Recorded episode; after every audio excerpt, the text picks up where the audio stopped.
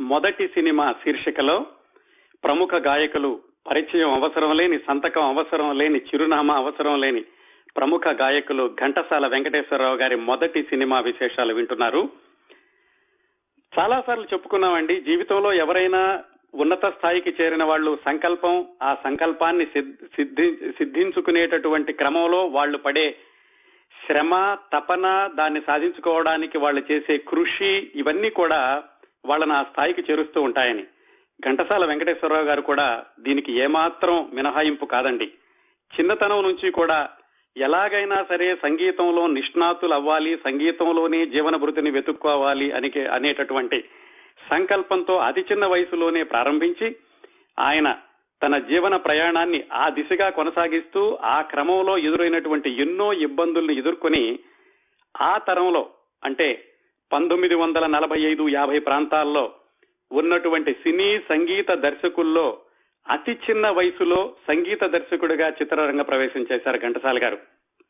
నిజానికి ఘంటసాల గారు గాయకుడిగా చాలా పేరు తెచ్చుకున్నారు సంగీత దర్శకుడుగా కూడా చాలా మందికి తెలుసు కానీ ఆయన సినీ రంగ ప్రవేశం చేసిన కొత్తలో సంగీత దర్శకుడిగానే ఆయనకి ఎక్కువ అవకాశాలు వచ్చాయి. తర్వాత గాయకుడిగా ఎక్కువగా స్థిరపడ్డారు సంగీత దర్శకత్వం కూడా కొనసాగించారనుకోండి ఆ క్రమం ఎలా జరిగిందో తెలుసుకోవడానికి ఘంటసాల వెంకటేశ్వరరావు గారి బాల్యానికి ఆయన పుట్టినటువంటి ఊరికి వెళదామండి. ఘంటసాల గారి నాన్నగారి పేరు సూర్యనారాయణ గారు సూరయ్య గారు అని కూడా అంటూ ఉండేవాళ్ళు వాళ్ళ అమ్మగారి పేరు రత్తమ్మ గారు. ఘంటసాల గారు పుట్టింది పెరిగింది కృష్ణా జిల్లా గుడివాడ దగ్గరలో ఉన్న చౌటపల్లి అనే ఊరు. కాకపోతే ఘంటసాల గారి తాతగారు అంటే ఘంటసాల గారి నాన్నగారి నాన్నగారు వాళ్ళ పూర్వీకులు అందరూ కూడా కృష్ణా జిల్లా దివి తాలూకాలో మోపిదేవి మండలంలో ఉన్నటువంటి టేకుపల్లి అనే ఊరండి. ఆ ఊళ్ళో ఘంటసాల గారి తాతగారు వారి పూర్వీకులు అందరూ కూడా శివాలయంలో అర్చకులుగా ఉంటూ ఉండేవాళ్ళు ఘంటసాల గారి నాన్నగారు కూడా అంటే సూర్యనారాయణ గారు కూడా శివాలయంలో అర్చకులుగానే ఆయన తన వృత్తిని ప్రారంభించారు. కాకపోతే ఆయన ఎప్పుడూ ఒక ఊళ్ళో స్థిరంగా ఉంటూ ఉండేవాళ్ళు కాదట. అందుకని ఆయన టేకుపల్లి నుంచి వివిధ గ్రామాల్లో ఆయన శివాలయంలో అర్చకుడిగా పనిచేస్తూ చౌటుపల్లి గుడివాడ దగ్గరలో ఉన్నటువంటి చౌటుపల్లికి వచ్చినప్పుడు ఘంటసాల గారి జననం ఆ చౌటుపల్లిలో సంభవించింది. ఘంటసాల గారికి ఒక అన్నయ్య ఒక అక్కయ్య ఇంకో తమ్ముడు ఇద్దరు చెల్లెళ్ళు మొత్తం ఆరుగురు సంతానం సూర్యనారాయణ గారికి. ఆ సూర్యనారాయణ గారు కొంతమంది సూరయ్య గారు అని కూడా అంటూ ఉండేవాళ్ళు. ఘంటసాల వెంకటేశ్వరరావు గారి నాన్నగారు. ఆయన అర్చకుడిగా ఎక్కువ కాలం కొనసాగలేదట. కాకపోతే ఆయనకి మృదంగంలో చాలా నిష్ణాతులు. ఆ మృదంగాన్ని భుజం మీద వేసుకుని ఊరూరు తిరుగుతూ ఎక్కడైనా సరే తిరణాలు కానీ లేకపోతే భజనలు ఈ ఆరాధనలు ఇలాంటివి ఉంటే వాటిల్లో పాటలు పాడుతూ దైవార్చన చేస్తూ ఉంటే ఉండేవారు. ఆయన కుటుంబం మీద అంతగా శ్రద్ధ పెట్టేవాళ్ళు కాదట. ముఖ్యంగా దైవార్చన ఈ మృదంగంతో ఊరూరు తిరగడం పాటలు పాడడం అలా ఆయన జీవనాన్ని కొనసాగిస్తూ ఉన్నారు. దివితాలోక చరిత్రను చూస్తే ఈ ఘంటసాల సూర్యనారాయణ గారి పేరు చాలా చోట్ల కనిపిస్తుంది. ఆ టేకుపల్లి పరిసర ప్రాంతాల్లో ఉన్నప్పుడు ఆయన మృదంగం నేర్చుకున్నప్పుడు ఆయనకి శిష్యులు చాలా మంది ఉండేవాళ్ళటండి. ఘంటసాల సూర్యనారాయణ గారి దగ్గర మృదంగం నేర్చుకున్న శిష్యులు అని అలాగే ఘంటసాల సూర్యనారాయణ గారి దగ్గర ఈ తరంగాలు దైవ భజనలు నేర్చుకున్న శిష్యులని చాలా మంది పేర్లు ఆ దివితాలోక చరిత్ర చదివినప్పుడు కనిపిస్తూ ఉంటాయి. ఆ విధంగా ఘంటసాలగా ఘంటసాల వెంకటేశ్వరరావు గారికి వాళ్ళ నాన్నగారి దగ్గర నుంచే ఈ సంగీతం అనేది జన్మత వచ్చిందని చెప్పుకోవచ్చండి. ఆయన ఏం చేసేవాళ్ళంటే సూర్యనారాయణ గారు ఇలా మృదంగం భుజాన్ని వేసుకుని ఊరూరు వెళ్ళి పాటలు పాడేటప్పుడు ఈ ఘంటసాల చిన్న కుర్రాడిగా ఉన్నప్పుడు అంటే ఐదారు సంవత్సరాల వయసు ఉన్నప్పుడే వెంకటేశ్వరరావు గారిని కూడా భుజం మీద ఎక్కించుకుని ఆయన వీపు మీద మృదంగం కట్టుకుని ఊరూరు వెళుతూ ఆయన పాటలు పాడేటప్పుడు ఈ ఘంటసాల వెంకటేశ్వరరావు గారు అంటే చాలా చిన్న పిల్లడు నా ఐదారు సంవత్సరాలు. ఆయన తోటి నృత్యం చేయిస్తూ ఉండేవాడు. వాళ్ళ నాన్నగారు పాట పాడుతుంటే ఈ పిల్లడితో డాన్స్ చేయడం అలాగా. చిన్నప్పుడే ఆయనకి చాలా అందంగా ఉండేవాళ్ళు. ఆయనకి ఆయన నృత్యానికి దానికి మెచ్చుకుని వెళ్ళిన చోటల్లా ఆయనకు బహుమతులు అవి ఇస్తూ ఉండేవాళ్ళట. చాలా మంది బాలభరతుడు అని కూడా పిలుస్తూ ఉండేవాళ్ళట ఆయన సూర్యనారాయణ గారు ఇలాగా కుటుంబాన్ని ఎక్కువగా పట్టించుకోకుండా ఊరూరు తిరగడం పాటలు పాడడం ఈ కుర్రవాడిని తీసుకెళ్ళడం ఇలా కొంతకాలం గడిచింది. ఇంకో విచిత్రం ఏమిటంటే సూర్యనారాయణ గారికి పెద్ద అబ్బాయి చిన్న అబ్బాయి ఉన్నా కానీ వాళ్ళిద్దరిని కాకుండా ఈ ఘంటసాల వెంకటేశ్వరరావు గారిని ఆయన భుజాన్ని వేసుకుని ఊరూరు వెళ్తూ ఉండేవాళ్ళట. బహుశా అందువల్లే ఈయనకి చాలా చిన్నతనం నుంచి కూడా సంగీతం అనేది నరనరాల్లోనూ ఇంకిపోయిందని చెప్పుకోవచ్చు.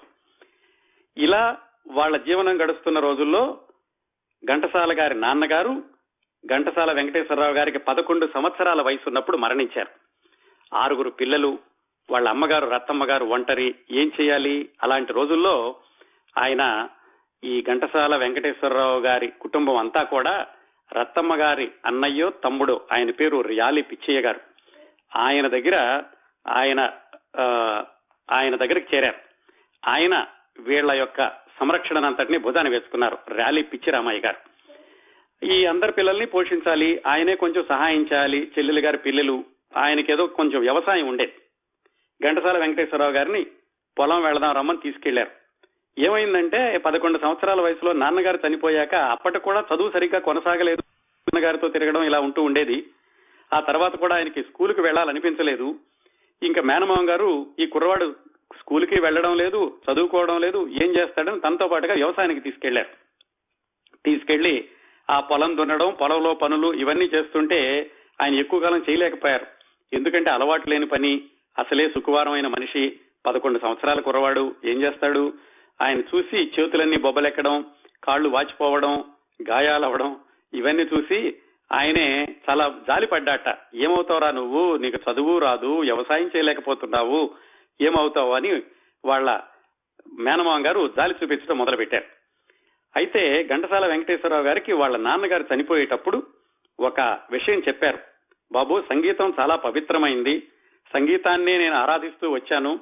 నా జీవితం అంతా కూడా ఈ సంగీత స్వరార్చనలోనే గడిపాను. నువ్వు కూడా సంగీతాన్ని నిర్లక్ష్యం చేయవద్దు సంగీతాన్ని పూజించు సంగీతాన్ని అభ్యసించు అని ఆయన చనిపోబోయే ముందు ఘంటసాల వెంకటేశ్వరరావు గారికి బోధ చేశారు. అది ఆయనకి బాగా గుర్తుంది. నాన్నగారు చెప్పారు సంగీతాన్నే సాధన చేయమని. ఆయనకి ఎలాగూ స్కూల్ కూడా వెళ్ళడం లేదు. సరే ఎవరి దగ్గరికైనా వెళ్ళి సంగీతం నేర్చుకుంటే బాగుంటుంది అని ఆ పదకొండు పన్నెండు సంవత్సరాల వయసులోనే ఘంటసాల వెంకటేశ్వరరావు గారు అనుకున్నారు. అంత చిన్న పిల్లడు ఎక్కడికి వెళ్ళాలి ఎక్కడ నేర్చుకోవాలి? మేనమా గారేమో పొలానికి తీసుకెళ్ళారు పొలంలో పని చేయలేక వచ్చేశారు. ఆయనకప్పుడు తాతగారి ఊరు గుర్తొచ్చింది టేకుపల్లి. ఆ దగ్గరలో పెదకళ్ళేపల్లి అని ఒక ఊరుందండి. ఆ పెదకళ్ళేపల్లిలో సుసర్ల దక్షిణామూర్తి శాస్త్రి గారని ఒక ఆయన ఉండేవారు. ఆయన త్యాగరాజు గారి దగ్గరికి వెళ్ళి ఆయన దగ్గర సంగీతం నేర్చుకుని వచ్చారని చెప్తూ ఉండేవాళ్ళు. వాళ్ళ అబ్బాయి కృష్ణ బ్రహ్మ శాస్త్రి. ఆయన సంగీతం నేర్పుతూ ఉండేవాళ్ళు పెదకళ్ళేపల్లిలో. అది టేకుపల్లికి దగ్గరే ఉంటుంది. అందుకని ఘంటసాల గారు సంగీతం నేర్చుకుందాం అనుకున్నప్పుడు తాతగారి ఊరు దగ్గరలో ఉన్న పెదకళ్ళేపల్లిలో ఈ కృష్ణ బ్రహ్మ శాస్త్రి గారి దగ్గరికి వెళదామని వెళ్ళారు వెళ్ళి అక్కడ ఒక సంవత్సరం పాటు గురు శుశ్రూష చేశారు. అప్పట్లో ఏమిటంటే గురువు అంటే దాదాపుగా దైవంగా భావిస్తూ ఉండేవాళ్ళు. అందుకని గురువు గారి దగ్గర నేర్చుకోవడం అంటే కేవలం పాఠాలు నేర్చుకోవడం కాకుండా గురువు గారికి సేవలు కూడా చేస్తూ ఉండేవాళ్ళు. అలా ఒక సంవత్సరం పాటు ఘంటసాల గారు కృష్ణ బ్రహ్మశాస్త్రి గారి దగ్గర పెదకళ్ళేపల్లిలో ఉన్నారు. కృష్ణ బ్రహ్మశాస్త్రి గారు అంటే మీకు ఎవరికి తెలియకపోవచ్చు కానీ నర్తనశాల సినిమాకి సంగీతం చేసిన సుసర్ల దక్షిణామూర్తి అంటే మీరు చాలా మంది గుర్తుపట్టచ్చు. ఆ సుసర దక్షిణామూర్తి గారి నాన్నగారే ఈ కృష్ణ బ్రహ్మశాస్త్రి గారు. నిజానికి సుసర్ల దక్షిణామూర్తి గారు ఇది తర్వాత సంగీత దర్శకుడైన సుసర్ల దక్షిణామూర్తి గారు ఘంటసార గారి కంటే ఒక సంవత్సరం మాత్రమే పెద్దవాళ్ళు. అలా ఒక సంవత్సరం పాటు ఘంటసాల వెంకటేశ్వరరావు గారు అక్కడ నేర్చుకున్నారు. కానీ ఆయనకి ఏమిటంటే సంగీతం నేర్చుకోవడం కంటే కూడా గురు సేవ ఎక్కువైపోయింది. ఈ పనులు ఎక్కువైనాయి సంగీతం తక్కువగా వస్తుంది అని అనుకున్నారేమో అక్కడ ఒక సంవత్సరం అయ్యాక భీమవరం దగ్గరలో ఘంటసాల నాగభూషణం గారని ఆయన దగ్గరికి వెళ్ళారు సంగీతం నేర్చుకోవడానికి. అక్కడ కూడా ఎక్కువ రోజులు ఉండలేదు ఆయన. కారణం ఏమిటంటే ఈయన నేర్చుకునే దానికంటే ఈయన చేసే సేవ ఎక్కువగా ఉంటుంది. ఇక ఈ రెండు చోట్ల పడలేదని ఆయన మళ్ళా గుడివాడ దగ్గర చౌటుపల్లి వచ్చేశారు. వాళ్ళ మేమగారు మేనమామ గారికి ఇంకా దిగులు పట్టుకుంది. వీడేదో కొంచెం నేర్చుకుని పోని సంగీతంలోనన్నా స్థిరపడదాడనుకుంటే మళ్ళా వెనక్కి వచ్చేసాడేమిట్రా అని. ఆయనకేమిటంటే ఏదో ఈ గురువు దగ్గర గురువు గారి దగ్గర సంవత్సరం సంవత్సరం రెండు మూడు నెలలు నేర్చుకున్నటువంటి ఆ విద్యతోటే ఆ ఊళ్ళోనో చుట్టుపక్కల ఎక్కడో ఒక సంగీత సభ ఉత్సవం లాంటి జరుగుతుంటే అక్కడ పాడడానికని వెళ్ళారు మొట్టమొదటిసారిగా ఆయనకు పాడే అవకాశం ఇచ్చారు నిర్వాహకులు. సరిగ్గా ఆయన పాడడం మొదలు పెట్టగానే ఏదో అవాంతరం ఎవరో తుమ్మడమో లేకపోతే ఈయనకి సరిగ్గా స్వరాలు పలకపోవడం ఏదో అయింది. అక్కడ అవకాశం ఇచ్చిన వాళ్ళందరూ ఈ నెగతాలు చేశారు. ఎందుకయ్యా వచ్చి మమ్మల్ని చంపుతావు? నీకు పాటలు రావు పాడు రాదు. నువ్వు సంగీతంలో అసలు పైకి రాలేవు. నీకు ఈ అవకాశం ఇవ్వడమే మా పొరపాటు అని ఈయన్ని అవమానం చేశారు. పద పన్నెండు పదమూడు సంవత్సరాల కురవాడు ఎలా ఉంటుంది ఆయన మనసు? అప్ప అప్పుడు ఆయన నిర్ణయించుకున్నారు. ఎలాగైనా సరే ఈ సంగీతంలోనే పేరు తెచ్చుకోవాలి అని ఆ పద్ పదమూడు పద్నాలుగు సంవత్సరాల కురవాడైన ఘటసాల వెంకటేశ్వరరావు మనసులో ఆయన స్థిర నిర్ణయం చేసుకుని ఎక్కడైనా సరే కాలేజీకి వెళ్ళి చదువుకోవాలి. ఎక్కడైనా కాలేజీ అనే ప్రత్యామ్నాయాలు ఏమి లేవు. ఆ రోజుల్లో సంగీత కళాశాల ఆంధ్రదేశం మొత్తంలో ఒక్క విజయనగరంలో మాత్రమే ఉండేది. అందుకని కాలేజీలో నేర్చుకోవాలి అంటే విజయనగరం వెళ్ళాలి. ఎలా వెళ్ళాలి విజయనగరం? ఇంట్లో చెబితే వెళ్ళనివ్వరు. ఇంట్లో కూడా అంతంత మాత్రం కుటుంబమే. పెద్దగా డబ్బులున్న వాళ్ళు కాదు. అందుకని ఆయన ఏం చేశారంటే ఆయన వేలికి ఉన్నటువంటి ఒక ఉంగరాన్ని అమ్మేసేసి రైలు ఎక్కి ఒక రైలో రెండు రైల్లో ఎక్కి మొత్తానికి ఎలాగైతే విజయనగరం చేరుకున్నారు. ఆయనకి కాలేజీలో ఎప్పుడు చేరాలి ఎప్పుడు చేర్చుకుంటారు చేరేటటువంటి విధానం ఇలాంటివి కూడా తెలియవు. ఆయన వయసు ఎంతండి? పదమూడు పద్నాలుగు సంవత్సరాలు మాత్రమే. అక్కడికి వెళ్ళేసరికి ఆ అది వేసం కాలం వేసం కాలంలో కాలేజీ మూసివేసి ఉంది. పంతొమ్మిది వందల ముప్పై ఆరండి. అంటే ఆయనకి పద్నాలుగు సంవత్సరాల వయసు. ఆ విజయనగరం సంగీత కళాశాలకి ద్వారం వెంకటస్వామి నాయుడు గారు ప్రిన్సిపాల్గా పనిచేసేవాళ్ళు. ఈయన వెళ్ళేసరికి కాలేజీ మూసివేసి ఉంది కదా ఎవరో చెప్పారు ఆ కాలేజీలో ఉండొచ్చు కాలేజీలో కూడా కొంతమంది కుర్రవాడు ఉంటున్నారు కాలేజీ తెరిచే వరకు కూడా ఆ కాలేజీలో ఉండమని ఆ అంత ముందు వరకు ఉన్నటువంటి కుర్రవాళ్ళ జతన ఘంటసాల వెంకటేశ్వరరావు అనే పద్నాలుగు సంవత్సరాల కుర్రవాడిని కూడా చేర్చారు. అసలే తెలియని ఊరు మొట్టమొదటిసారిగా ఊరు దాటి ఇంత దూరం రావడం మొత్తానికి ఆ కుళ్ళ కుర్రాళ్ళ దగ్గర ఉన్నారు ఈయన కూడా. కాకపోతే మరి వాళ్ళందరూ అందరూ ఒకే రకంగా ఉండరు కదా. ఏవో సంఘటనలు జరిగినాయి. ఆ రూమ్లో ఏదో దొంగతనం జరిగింది. అది ఘంటసాల గారి మీద పెట్టారు వాళ్ళు. ఏ కొత్త కుర్రాడు దూరంగా దూరం నుంచి వచ్చాడు కదా ఇతని మీద ఏం పెట్టినా నడిచిపోతుంది అనుకున్నారు. దాంతో ఆయన అక్కడి నుంచి కూడా బయటకు వచ్చేశారు. ఇంకా కాలేజీ మొదలవ్వలేదు. ఎక్కడుండాలి ఆ కాలేజీ దగ్గరలోనే ఏదో సత్త లాంటిదో లేకపోతే ఏదో చిన్న ఎల్లమ్మ గుడి లాంటిదో ఉంటే ఆ గుడిలో తలదాచుకున్నారు కొన్ని రోజులు. మరి భోజనం ఎక్కడి నుంచి వస్తుంది? భోజనం చేయడానికి ఆయన ఇంటింటికి వెళ్ళి ఏదో ఎవరో ఒక ముద్ద పెడితే అది తెచ్చుకుని అది తినడం ప్రారంభించారు. ఏ ఇలా ఇంటింటికి వెళ్ళినప్పుడు మనకు కావాల్సిందంతా పెట్టరు కదా. ఎవరో భోజనం పెట్టేవాళ్ళు ఎప్పుడైనా కూర లాంటిది దొరకపోతే నాలుగు ఎండు మిరపకాయలు తెచ్చుకుని అక్కడ చిన్న రోల్ లాంటిది ఉంటే ఆ రోట్లో ఎండు మిరపకాయలు నూరుకుని దాన్ని అన్నంలో కలుపుకుని తినేవాళ్ళు అంటండి ఆ రోలు ఇప్పటికీ కూడా విజయనగరం ఆ సంగీత కళాశాలలో మెట్ల పక్కన ఇప్పటికి కూడా భద్రపరిచి ఉందటండి. ఆ రోట్లోనే కంటిసాల గారు ఎండు మిరపకాయలు నూరుకుని తిన్నారు ఆ రోజుల్లో. అలా కొన్ని రోజులు ఆ గుడిలోనో సత్రంలోనో ఉండేసరికి ఎవరో చెప్పారు బాబు నువ్వు ఇలా చాలా చిన్నపిల్లడివి దూరం నుంచి వచ్చావు ఒక పని చెయ్యి. పట్రాయని సీతారామ శాస్త్రి గారని ఈ కాలేజీలో పనిచేసిన ఆయన ఉన్నారు. ఆయన చాలా మంచివాడు. ఆయన దగ్గరికి వెళ్ళి అడుగు బహుశా ఆయన ఇంట్లో ఉంచుకోవచ్చు అని సలహా చెప్పారు. ఇంకా కాలేజీ మొదలవల. ఆయన ఎలాగో తెలుసుకుని పట్రాయని సీతారామ శాస్త్రి గారి ఇంటికి వెళ్ళారు ఆయనకి భార్య లేరు నలుగురు ఐదుగురు పిల్లలు అలాగే ఐదుగురు శిష్యుల్ని కూడా పెట్టుకున్నారు. ఇంకా కాలేజీ సెలవుల్లో ఉంది కాబట్టి ఇంట్లోనే తన పిల్లలకి నలుగురు ఐదుగురు శిష్యులకి ఆయన సంగీత పాఠాలు చెప్తున్నారు.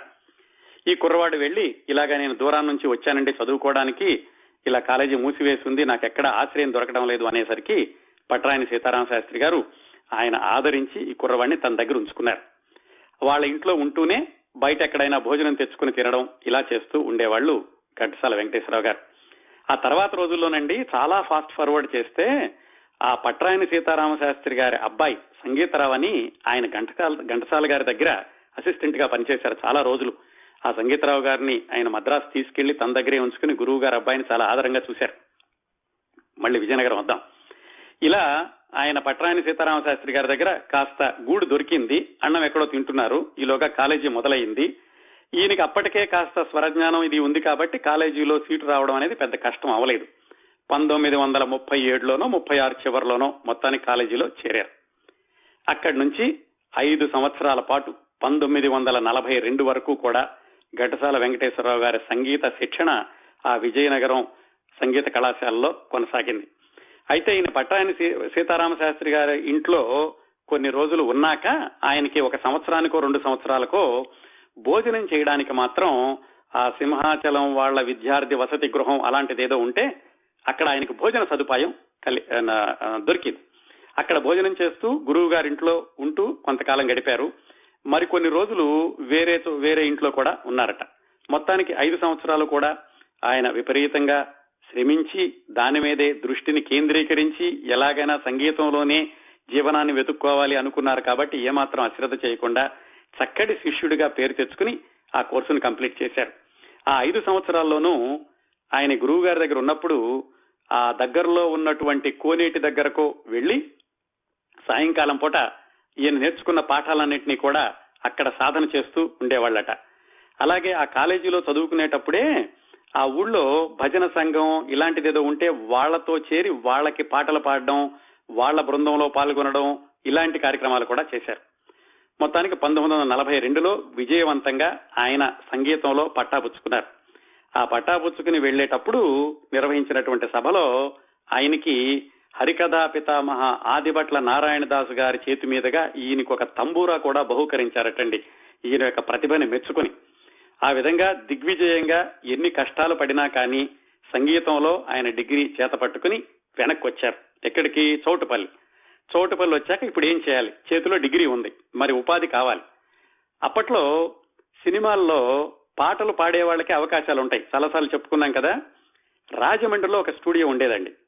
ఒకసారి ఈయన డిగ్రీ తీసుకుని వచ్చాక రాజమండ్రి వెళ్ళారట అక్కడ సినిమా షూటింగ్ జరుగుతోంది. వాళ్ళు ఏమైనా వేషాలు ఇస్తారేమో నాకు పాటలు పాడడం వచ్చు కదా అని.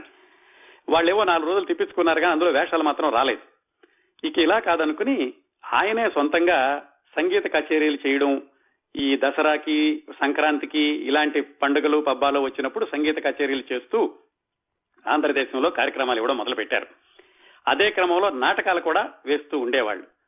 ఆ నాటకాలు వేస్తూ సంగీత కచేరీలు చేస్తూ ఉన్న సమయంలో అంటే నలభై రెండు నలభై నాలుగు ఆ మధ్యలోనండి. ఆ సమయంలో ఆయనకు కుర్రాడు పరిచయం అయ్యాడు. ఆ కుర్రాడు కూడా గుడివాడ దగ్గరే వేరే పల్లెటూరు. ఆ కుర్రాడు కూడా సినిమాల్లో ఆడవేషాలు నాటకాల్లో ఆడవేషాలు ఇస్తున్నాడు ఆ కుర్రాడితో కూడా కలిసి ఈయన కొన్నిసార్లు నాటకాలు వేయడమో లేకపోతే ఆ కుర్రవాడేసిన నాటకాలకి ఈయన సంగీతం వాయించడమో జరిగింది. ఆ కుర్రవాడే తర్వాత రోజుల్లో అక్కినే నాగేశ్వరరావు గారు అయ్యారు. ఘంటసాల గారు స్వరం ఇచ్చి ఆయన నటనలో సగభాగం స్వీకరించారని అక్కినే నాగేశ్వరరావు గారు చెప్పుకున్నారు. తర్వాత రోజుల్లో ఇద్దరు సినిమాల్లోకి వెళ్తామని అలాగా అనుబంధం పెనవేసుకుపోతుందని వాళ్ళిద్దరికీ తెలియదు ఇంకా ఈయన వయసు అప్పటికి నలభై రెండు అంటే కనుక ఇరవై సంవత్సరాల వయసు నాగేశ్వరరావు గారికి కూడా ఇంకా పదిహేడు పద్దెనిమిది సంవత్సరాల వయసు ఉంటూ ఉండేది. అలా జరిగిందండి. అదే రోజుల్లో అది నలభై రెండు నలభై మూడు అంటే క్విట్ ఇండియా ఉద్యమం ఉంది. మరి ఆ వయసులో ఉన్న కుర్రవాళ్ళు ఎవరూ కూడా క్విట్ ఇండియా ఉద్యమం యొక్క ప్రభావాన్ని తప్పించుకునేటటువంటి పరిస్థితులు కాదు. ఈయన రాజకీయాల్లో కూడా పాల్గొని క్విట్ ఇండియా ఉద్యమంలో పాల్గొని సత్యాగ్రహం చేసి అలీపూర్ జైలని బళ్ళారిలో ఆ జైల్లో కూడా దాదాపుగా సంవత్సరం పైగా జైల్లో ఉన్నారండి.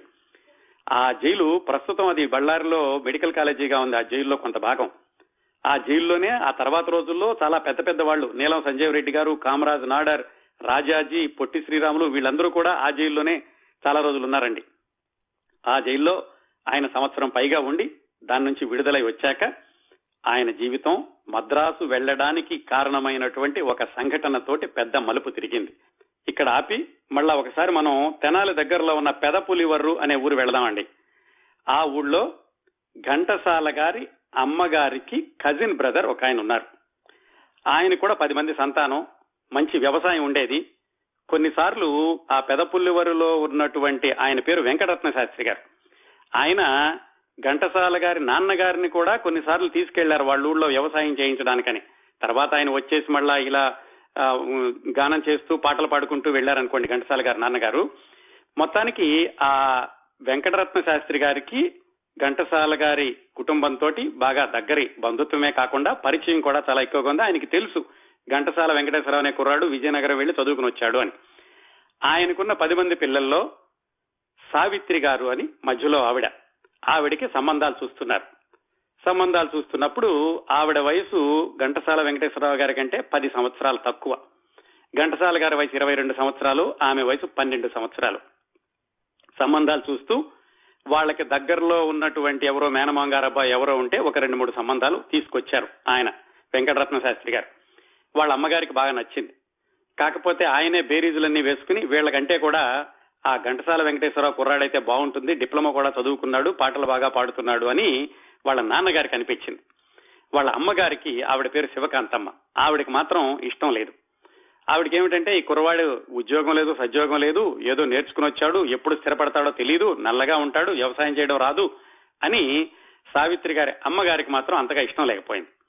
ఒకరోజు ఆ వెంకటరత్న శాస్త్రి గారు సావిత్రి గారి నాన్నగారు ఆయన గుళ్ళో పూజారిగా పనిచేస్తూ ఉండేవాళ్ళండి. ఒక ఐదు ఆయన కొన్ని పూల బుట్ట తీసుకొచ్చి కూతురు దగ్గర పెట్టి అమ్మా ఇందులో ఒక ఐదు పువ్వులు తీసుకుని నాకు ఇవ్వు అని అడిగారట. ఆవిడ ఐదు పువ్వులు తీసుకుని వాళ్ళ నాన్నగారికి ఇచ్చింది. ఆయన ఐదు పూలు తీసుకెళ్ళి దేవుడి దగ్గర పెట్టి ఏవో పూజ చేసి ఖచ్చితంగా నీకు ఘంటసాల వెంకటేశ్వరరావే సరైన వరుడు నేను ఆయన్నే మాట్లాడతాను మీ అమ్మ ఏం చెప్పినా సరే అని మొత్తానికి ఎలాగైతే ఆయన ఘంటసాల వెంకటేశ్వరరావు గారి అమ్మగారి దగ్గరికి వెళ్ళి కజిన్ సిస్టర్ కదా ఆవిడ మాట్లాడి ఆయన్ని ఈ సావిత్రి గారికి సంబంధం కుదిర్చారు. పంతొమ్మిది వందల నలభై నాలుగు మార్చి మూడవ తేదీన వాళ్ళిద్దరికీ వివాహం అయ్యింది. అది ఘంటసాల వెంకటేశ్వరరావు గారి జీవితంలో పెద్ద మలుపుకి ఒక కారణమండి. ఆయన వివాహం అయినప్పుడు బంధువులందరూ వచ్చినప్పుడు ఆ వివాహంలో కూడా ఘంటసాల వెంకటేశ్వరరావు గారే పాట కచేరీ చేసి ఆయనే కీర్తనలు పాడుకున్నారు ఆయనే పాటలు పాడారు. ఆయనకి పెళ్ళైనటువంటి ఒకటి రెండు నెలల్లో ఒక సంఘటన జరిగింది ఆ ఊళ్ళో. ఈ వెంకటరత్న శాస్త్రి గారి ఇంటి పక్కనే తర్వాత రోజుల్లో పెద్ద దర్శకుడైనటువంటి మన కాశీనాథుని విశ్వనాథ్ గారు కె. విశ్వనాథ్ గారు కూడా ఉండేవాళ్ళు. వాళ్ళ నాన్నగారు ఆ తర్వాత వాహిని స్టూడియోలో పనిచేయడం విశ్వనాథ్ గారు కూడా వెళ్ళడం అది వేరే కథ అనుకోండి. ఆ ఊరు నుంచే వెళ్ళినటువంటి మరో సినీ ప్రముఖుడు ఆ రోజుల్లో సముద్రాల రాఘవాచారి గారు. ఆయన పంతొమ్మిది వందల ముప్పై నాలుగు ముప్పై ఐదు ప్రాంతాల్లోనే సినిమా రంగాల్లోకి వెళ్ళారు అంటే మనం మాట్లాడుకునే సమయానికి పది సంవత్సరాల ముందు నుంచి ఆయన మద్రాసులో ఉంటున్నారు. ఆయన ఘంటసాల గారికి వివాహం అయిన కొద్ది రోజులకి ఆయన మద్రాసు నుంచి ఊరు వచ్చారు వచ్చి ఏ సదో సందర్భంలో తెలిసింది ఈ ఊరి కొత్తగా అల్లుడు వచ్చాడు ఎవరో ఘంటసాల వెంకటేశ్వరరావు అని కురాడు విజయనగరంలో నేర్చుకున్నాడంట అని. ఆయన్ని పరిచయం చేశారు. సముద్రాల రాఘవాచార్య గారికి ఘంటసాల గారిని పరిచయం చేశారు. అడిగారు ఆయన ఏం బాబు ఏం చేస్తున్నావు? అంటే ఈయన చెప్పారు ఇలా వెళ్ళొచ్చానండి. నేను కూడా ఏదైనా ఈ సంగీతంలోనే ఏమైనా ఉపాధి దొరుకుతుందేమో అని చూస్తున్నాను అని ఘంటసాల వెంకటేశ్వరరావు గారు చెప్పారు.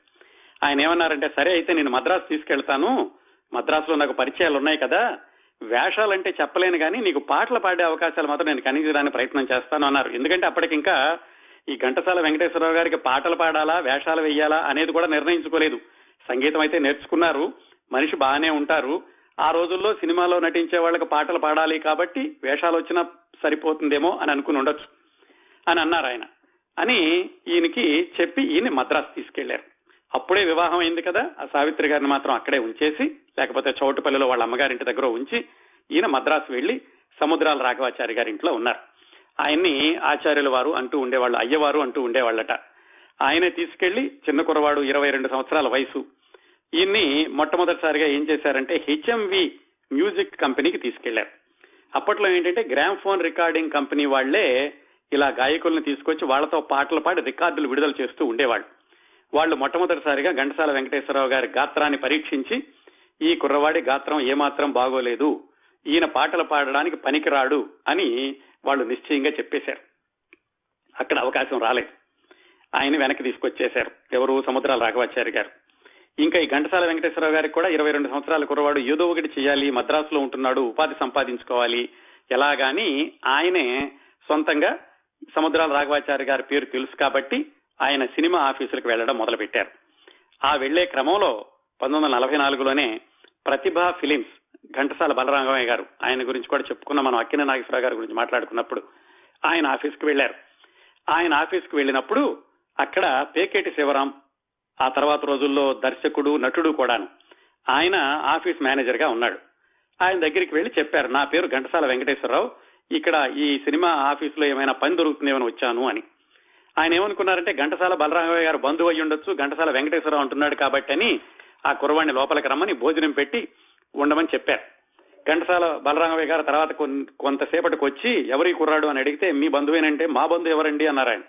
ఇలా ఘంటసాల వెంకటేశ్వరరావు గారంటే ఆ కుర్రవాడితో మాట్లాడాక సరే పోనీలే కుర్రవాడు ఏదో ఆసక్తితో వచ్చాడు ఎంతమంది భోంచేస్తున్నారు మన ఆఫీసులో ఒకడు భోంచేస్తే మాత్రం ఏం పోయిందిలే అని ఘంటసాల వెంకటేశ్వరరావు గారికి ఆ విధంగా ఆశ్రయం ఇచ్చారు ప్రతిభ ఫిలిమ్స్ ఆఫీస్లో అప్పుడు వాళ్ళు సీతారామ జననం సినిమా తీస్తున్నారండి. సీతారామ జననం సినిమా యొక్క ప్రాముఖ్యత మీ అందరికీ తెలుసు. అక్కినే నాగేశ్వరరావు గారు మొట్టమొదటిసారిగా హీరోగా నటించిన సినిమా అదే శ్రీరాముడిగా నటించిన సినిమా. ఆ సినిమా నిర్మాణంలో ఉండగా సరే ఎలాగో ఈ కుర్రవాడు ఉంటున్నాడు ఏవో పాటలు కూడా పాడతానంటున్నాడు ఏదో ఒకటి తను ఉపయోగించుకుందాంలే అని ఆఫీసులోనే ఉంచుకుని అదే రోజుల్లో అక్కినే నాగేశ్వరరావు గారు కూడా గుడివాడ నుంచి వేషం వేయడానికి వచ్చారు. వీళ్ళిద్దరికీ కలిసి కలిపి ఒక రూమ్ ఇచ్చారు. ఆ విధంగా అక్కినే నాగేశ్వరరావు గారు ఘంటసాల గారు మొట్టమొదటి సినిమాకే ఇద్దరు రూమ్మేట్లుగా ఉన్నారు. వాళ్ళిద్దరికి అంతకుముందే పరిచయం ఉంది. గుడివాడ చుట్టుపక్కల నాటకాలు వేసేటప్పుడు. ఈ విషయం అక్కినే నాగేశ్వరరావు గారి తర్వాత స్వయంగా చెప్పుకున్నారు. ఘంటసాల గారు నేను ఒకే రూమ్లో ఉన్నాము. నేను చిన్నపిల్లడిని ఆయన చిన్నపిల్లడే. తర్వాత రోజుల్లో మా ఇద్దరి అనుబంధం ఇంతగా పెనవేసుకుపోతుందని అప్పుడు మా ఇద్దరం అనుకోలేదు అని. సరే ఆ సినిమాలో ఏం చేశారంటే పాటలు పాడేటప్పుడు ఎవరి పాటలు వాడే పాడుకోవాలి కదా? పాడుకోవాలి కదా? ఘంటసాల గారికి మాత్రం ఏదో కోరస్లో పాడేటటువంటి అవకాశం ఒకటి ఇచ్చారు.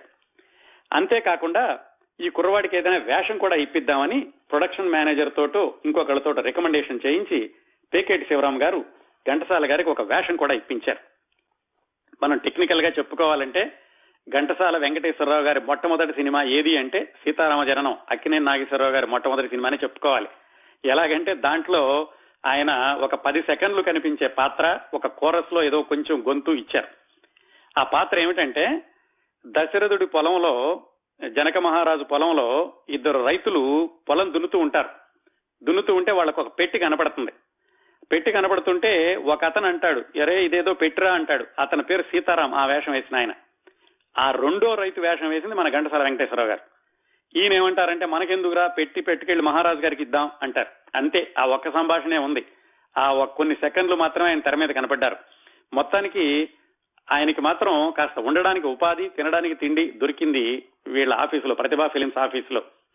ఆ సినిమాకి గాను ఆయనకి పదిహేను రూపాయలు పారితోషికం కూడా ఇచ్చారు. సముద్రం రాఘవాచారి గారికి తెలిసింది పోన్లే కుర్రాడు చక్కగానే ఒక మంచి ఆఫీసులోనే ఉన్నాడు అనుకున్నారు. ఈ సినిమా అయిపోయాక సముద్రాల రాఘవాచారి గారు ఘంటసాల గారిని తీసుకెళ్ళి చిత్తూరు నాగయ్య గారి దగ్గర పెట్టారు. వాళ్ళ దగ్గర రేణుకా ఫిలిం ఫిలిమ్స్ అని వాళ్ళ సొంత సినిమా ఫిలిం ఆఫీస్ ఉండేది. ఆ ఆఫీస్లో ఘంటసాల గారు చిత్తూరు నాగయ్య గారి యొక్క శిష్యరికంలో ఉన్నారు. నాగయ్య గారు అప్పట్లో స్వర్గసీమ అనే సినిమాలో వేషం వేస్తున్నారు. అలాగే ఆయన త్యాగయ్య అనే సినిమా కూడా తీస్తున్నారు. ఇలాగూ కుర్రవాడికి సంగీతం వచ్చు కాబట్టి ఆయన ఏం చేశారంటే స్వర్గసీమలో ఒక పాట పాడాల్సి వచ్చినప్పుడు సిహెచ్ నారాయణరావు గారికి ఈ కురవాడితోటి పాటించారు. ఆ విధంగా ఘంటసాల గారు విడిగా పాట పాడింది ఏమిటి అంటే స్వర్గసీమ మొదటి సినిమా అవుతుంది. ఆ స్వర్గసీమ గురించి మాట్లాడుకున్నప్పుడు కూడా మనం చెప్పుకున్నాం. ఆ తర్వాత నాగయ్య గారు త్యాగయ్య సినిమా తీసేటప్పుడు దాంట్లో కూడా ఘంటసాల గారి సేవలను వినియోగించడమే కాకుండా ఘంటసాల గారికి కూడా దాంట్లో ఒక చిన్న వేషం కూడా ఇచ్చారు. ఆ విధంగా కొంచెం కొంచెం స్థిరపడడం మొదలు పెట్టారు నిజానికి ఘంటసాల గారు మద్రాసు వెళ్ళాక కొద్ది నెలలు మాత్రమే ఇలా కష్టపడ్డారేమో ఆ తర్వాత అవకాశాలు మాత్రం చిన్నవో పెద్దవో ఒకదాని తర్వాత ఒకటి రావడం మొదలై. పంతొమ్మిది వందల నలభై ఆరులో ఈ త్యాగయ్య సినిమా నలభై ఐదులో స్వర్గసీమ అయిపోయాక ఏదో ఒకటి రెండు సినిమాలో చిన్న చిన్న పాటలు ఏవో పాడారు పెద్దగా గుర్తింపు రాలేదు. చివరికి పంతొమ్మిది వందల నలభై ఏడులో పల్నాటి యుద్ధం సినిమా దీని గురించి కూడా మాట్లాడుకున్నాం అక్కిన నాగేశ్వరరావు గారిది. దాంట్లో గాలి పెంచెల నరసింహారావు గారు దానికి సంగీత దర్శకుడు. ఆయన దగ్గర అసిస్టెంట్గా చేరారు. ఆ విధంగా ఘంటసాల గారికి గాయకుడిగా కంటే కూడా సంగీత దర్శకుడిగా అవకాశాలు రావడం మొదలైనవి అని చెప్పుకోవచ్చండి. ఆ సినిమా అయిపోయాక బాలరాజు సినిమా అక్కినే నాగేశ్వరరావు గారిది. అక్కినే నాగేశ్వరరావు గారిని హీరోగా నిలబెట్టిన సినిమా బాలరాజు. దాని గురించి కూడా మాట్లాడుకున్నాం అది కూడా మళ్ళా ఘంటసాల బలరామయ్య గారు తీసిందే. దాంట్లో దానికి కూడా అక్కినే ఘంటసాల వెంకటేశ్వరరావు గారు అసిస్టెంట్గా పనిచేశారు. అంటే అక్కినే నాగేశ్వరరావు గారిని హీరోగా మొదలుపెట్టిన బాలరాజుకి ఘంటసాల వెంకటేశ్వరరావు గారు సహాయ సంగీత దర్శకుడిగా పనిచేశారు. ఆ తర్వాత అదే సంవత్సరంలో భానుమతి గారు రత్నమాల అనే సినిమా తీస్తూ సొంతంగా ఇలా స్వర్గసీమలో పాట పాడినప్పుడు ఘంటసాల గారితో పరిచయం ఉంది కదా ఆ పరిచయం తోటి రత్నమాలకి సంగీత దర్శకుడైన సిఆర్ సుబ్బరామన్ గారి దగ్గర అసిస్టెంట్గా తీసుకున్నారు. ఆ విధంగా సిఆర్ సుబ్బరామన్ గారి దగ్గర ఘంటసాల గారు సహాయ సంగీత దర్శకుడిగా రత్నమాల ఆ తర్వాత లైలా మజ్ను సినిమాలకు పనిచేశారు. మొత్తానికి ఏవో ఒకటి వేషాలైతే వస్తున్నాయి ఏవో అవకాశాలైతే వస్తున్నాయి. పంతొమ్మిది వందల నలభై ఏడులోనే ఇంటి దగ్గర నుంచి భార్యను తీసుకెళ్ళి ఆయన కాపురం కూడా పెట్టారు. అవకాశాలు ఒకదాని తర్వాత ఒకటి వస్తూనే ఉన్నాయి. ఇలా వస్తూ ఉండగా లక్ష్మమ్మ అనే సినిమాకి ఆయనకి సంగీత దర్శకత్వం చేసే అవకాశం ఎలా వచ్చిందంటే ఆ లక్ష్మమ్మ సినిమాని ప్రముఖ నటి అప్పట్లో కృష్ణవేణి గారని మిర్జాపురం రాజా అని వాళ్ళు కొనుక్కున్నారు ఎవరో మొదలు పెడితే. ఆ సినిమాకి రజనీకాంతరావు గారిని బాలాంతరపు రజనీకాంతరావు గారు అప్పటి వరకు చాలా వరకు ట్యూన్లు సిద్ధం చేశారు కానీ సంగీతం పూర్తిగా సిద్ధం అవ్వలేదు. ఈ కుర్రవాడు బాగున్నాడు సిఆర్ సుబ్రహ్మణ్యం దగ్గర పనిచేస్తున్నాడు అని ఈయన్ని ఆ లక్ష్మమ్మ సినిమాకి సంగీత దర్శకుడిగా పెట్టుకున్నారు. అందువల్ల మన రికార్డుల పరంగా ఘంటసాల వెంకటేశ్వరరావు గారు మొట్టమొదటిసారిగా సంగీత దర్శకత్వం వహించింది లక్ష్మమ్మ అనే సినిమా. కానీ ఆ సినిమా మొదలయ్యాక చాలా రోజులు షూటింగ్ ఆగిపోయింది. అదే సమయంలో ఆ కృష్ణవేణి గారు మిర్జాపురం రాజా గారే కీలుగుర్రం సినిమా తీస్తూ దానికి ఘంటసాల గారిని సంగీత దర్శకుడిగా తీసుకున్నారు. ఎందుకంటే వాళ్ళు లక్ష్మణ కథలో ఆయన చేసిన పని చూశారు. అది పంతొమ్మిది వందల నలభై తొమ్మిది ఫిబ్రవరిలో విడుదలైంది. అదే సంవత్సరం వాళ్ళు మన దేశం అనే సినిమా ఇది ఎన్టీ రామారావు గారు చిన్న పాత్ర పోషించినట్టు మొట్టమొదటి సినిమా ఆ సినిమా కూడా ఘంటసాల గారిని సంగీత దర్శకుడిగా పెట్టుకున్నారు.